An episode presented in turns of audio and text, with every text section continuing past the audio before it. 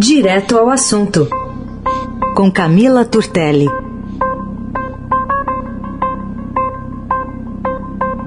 Como você sabe, o José Neumann Pinto está na sua semana de folga, mas a gente convidou aqui a Camila Turtelli, que já participa conosco da coluna do Estadão, para falar mais sobre política direto de Brasília, trazendo para a gente toda a atualização desses movimentos finais aí de trabalhos dos parlamentares.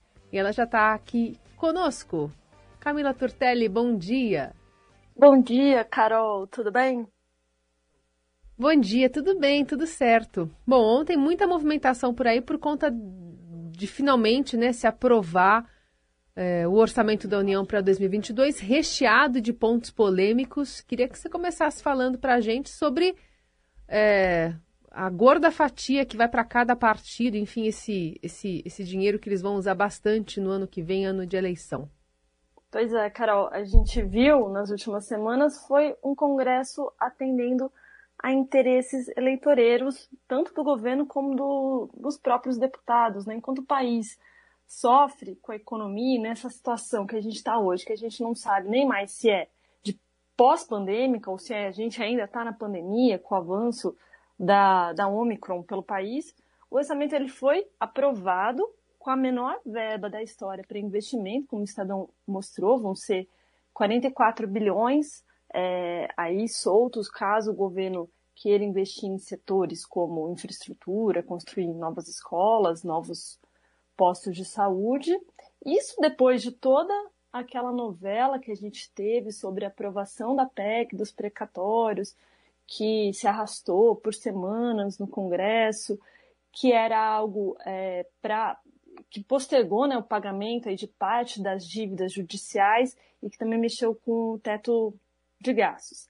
Bom, depois de tudo isso, vieram duas cerejas no bolo aí do orçamento que, que vale o destaque, que estão chamando muita atenção essa semana, que foi a questão do fundão eleitoral turbinado, que acabou ficando no final das contas, no final das contas em 4 bilhões e 900 mil reais, no, quando teve a primeira aprovação, a primeira apresentação ali do relatório da, da LDO, era um pouco a mais, era 5, chegaria, a, pre, a projeção era que chegaria a 5,7, ficou em 4,900 mil reais, que ainda é bastante, e a segunda cereja, que é o reajuste para os policiais com uma previsão de gasto de 1 bilhão e 700 milhões de reais. Então vamos começar falando aí sobre o fundo eleitoral. Vamos lá. Existe todo esse discurso aí da classe política que desde que foi proibido o financiamento é, empresarial para as campanhas, depois de vários escândalos de corrupção que a gente viu pelo país, os partidos precisam dessa verba pública para divulgar e tornar os seus candidatos conhecidos pelos brasileiros, inclusive por aquele cara que mora lá longe, onde não tem acesso à internet. Mas, né, existem outras formas da gente pensar o financiamento dessas campanhas, como o incremento das doações por parte da pessoa física e outros debates que podem ser feitos e que não foram feitos, não foram travados no, no âmbito do Congresso esse ano.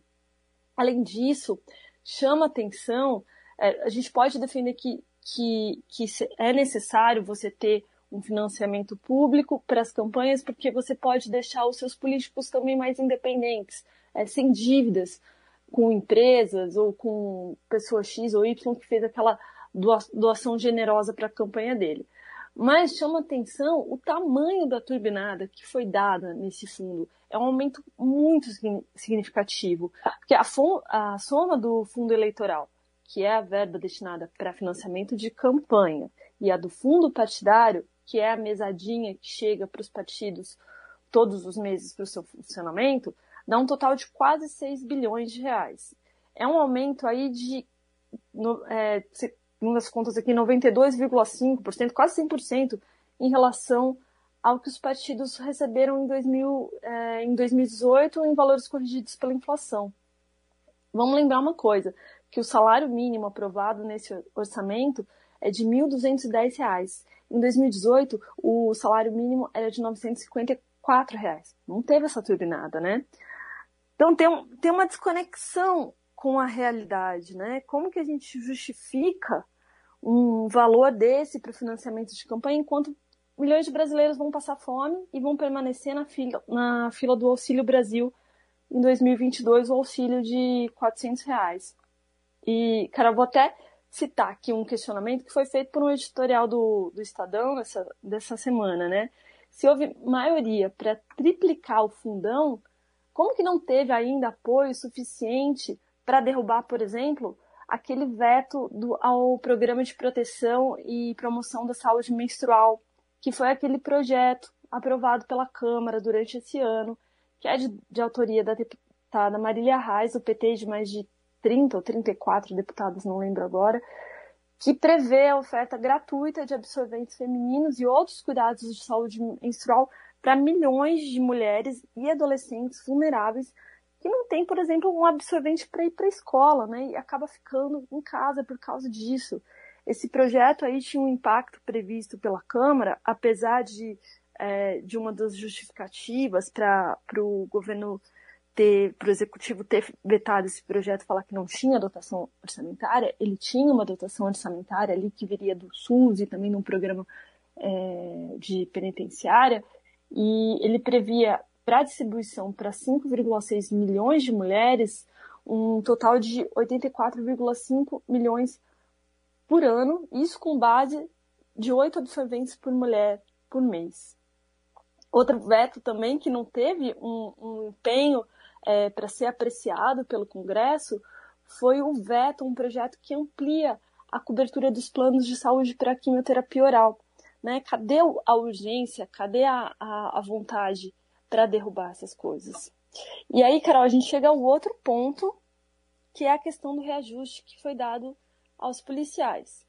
Mais uma vez, o presidente da República, Jair Bolsonaro, atuando nos bastidores para garantir privilégios para a segurança pública. Que, aliás, parece que o presidente ele só se mexe quando é para atuar em prol dessa categoria ou, sei lá, né, quando é para tentar desacreditar a ciência e tirar vacina aí da vacinação das crianças. Mas a questão aí não é que os policiais não merecem um reajuste. Atualmente, com, com a inflação que a gente está, com a alta dos preços no supermercado, todo mundo merece um reajuste, inclusive a gente, né? Mas o problema é que não tem dinheiro. E com esse aceno, o presidente ele deve, deve não, ele já provocou um efeito cascata que começou ontem. É, a gente, o Estadão mostrou, e a gente também traz mais um detalhe na coluna do Estadão de hoje, que é sobre a questão dos auditores da Receita Fiscal, da Receita Federal. O orçamento trouxe um corte de verba significativo para a Receita Federal, parece que principalmente na área de tecnologia, e veio sem uma previsão orçamentária para uma, uma, um bônus de eficiência que a categoria estava esperando, já tinha conversado com o governo, é, é, um bônus que já foi aprovado pelo TCU, tinha sido apalavrado pelo Ministério da, da Economia. Gerou uma revolta na categoria, Muitos auditores ontem já entregaram é, cargos comissionados, que são postos de comando, e principalmente postos de comandos nos aeroportos. Isso pode gerar, pode ter uma consequência nesse fim de ano, porque pode atrasar, por exemplo, é, a, o transporte de cargas, né? São, são, são o, os profissionais que ficam ali nas aduaneiras, na, nas fronteiras. Uhum. Aliás, e ontem. É, pode falar, Carol. É, não, eu ia, eu ia é, frisar essa questão que vocês trazem na coluna do Estadão hoje, né? Sobre a representação de se tirar um dinheiro que estava ali reservado para a Receita Federal, porque acho que uma das birras é isso, né? Claro que tem a, a questão do favorecimento do presidente a uma categoria Polícia Federal, Polícia Rodoviária Federal, que, enfim, é muito próxima a ele. É, uhum. Tem a questão do estopim, que isso deve. A, a, caixa de Pandora, como diz né, o, o, o Felipe Salto, o diretor do, do da, da, Instituição Sim. Fiscal Independente hoje também no Estadão, uma caixa de Pandora que abre né, para outras categorias também que se acharem no direito de, de pedir aumento num ano muito complicado. É, e, e, e, tem essa questão envolvendo a, a, da onde sai esse dinheiro, né? Então, para se conseguir colocar esse dinheiro, é, esse aumento de salário para os policiais, se tirou da Receita Federal, né? Acho que isso virou uma picuinha aí, não? Sim, sim, sim. Mas vira também, né? Espirra para outras, outras categorias, né, Carol? Uhum. a gente tem notícia aí, não sei se está no Estadão, já está só no broadcast, de, de outras categorias que já estão é, chiando. É, tem um pessoal aí do Banco, do banco Central, é, tem uma entrevista com o presidente do, do Sindicato dos Servidores Públicos. A gente com certeza pode esperar hoje que vão ter mais notícias sobre isso, mais categorias é, se mobilizando, ameaçando a Operação Tartaruga, entrega de cargo, paralisação, porque né, como que é isso, né? Você você dá para um, tira do outro, que, que nessa situação que a gente está é muito complicado. Vai ter, já está tendo esse efeito cascata e a gente pode esperar mais consequências disso, infelizmente. Sim, está aqui sim. O presidente do Sindicato Nacional dos Funcionários do Banco Central, Fábio Fayad, disse que há chance real de uma debandada do órgão também, por conta é. dessa, dessa reação aí a uma parcela, enfim, do funcionalismo dos servidores, do, dos policiais que vão acabar ganhando essa fatia. Mas ainda falta a promulgação do, do presidente. Nada deve mudar muito, né? É, a gente tem que esperar, não sei se a pressão é, popular, se essa pressão dessas categorias pode mudar alguma coisa, hum. mas é difícil isso, né, Carol? Porque ele, ele atua, né, para para a categoria de segurança pública, sempre atuou por essas categorias. Vamos lembrar lá na Previdência, que ele tentou. É, é foi uma, uma tramitação muito complicada, muito difícil em 2019. Uhum. E quando os acordos estavam quase para ser fechados, é, tinha o, o, Rogério Marinho lá atuando com, era então o presidente da Câmara, o Rodrigo Maia. Estava quase certo, agora a gente vai avançar vinha a, o presidente, é, o representante do governo lá dentro do Congresso com alguma algum querendo colocar algum benefício para os policiais, isso melava todo o acordo.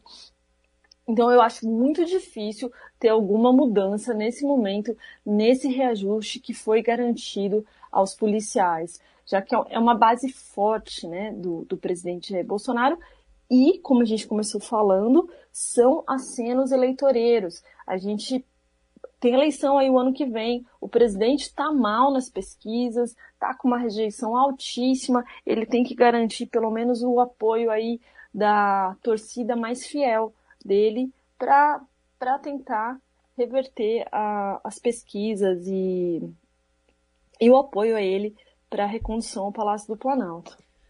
Bom, já que você tocou no assunto, vamos falar também de movimentações pensando né, em 2022, corrida eleitoral. Queria te ouvir sobre essa tentativa do PT em ampliar articulação com o PSB, mirando uma federação de centro-esquerda. Em que pé está isso?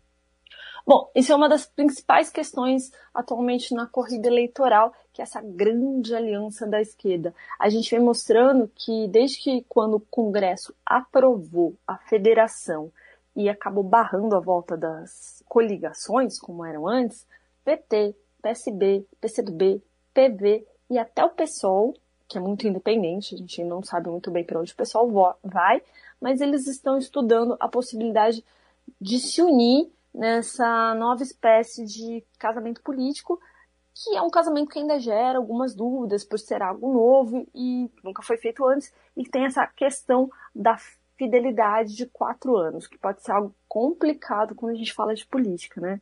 As conversas avançaram bastante essa semana e o que está por trás disso também, além da sobrevivência dos nanicos, fortalecimento da esquerda, é a possibilidade do, da chapa Lula-Alckmin com o ex-governador de São Paulo, Geraldo Alckmin, possivelmente no PSB, mas a gente não sabe, é, sendo o vice na chapa do Lula.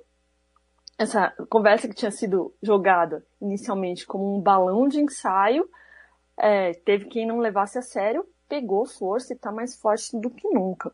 E daí, Carol, uma coisa é, que eu acho curiosa nessa, nessa questão da federação e nessa chapa Lula-Alckmin é que a gente pode projetar essa federação lá para frente.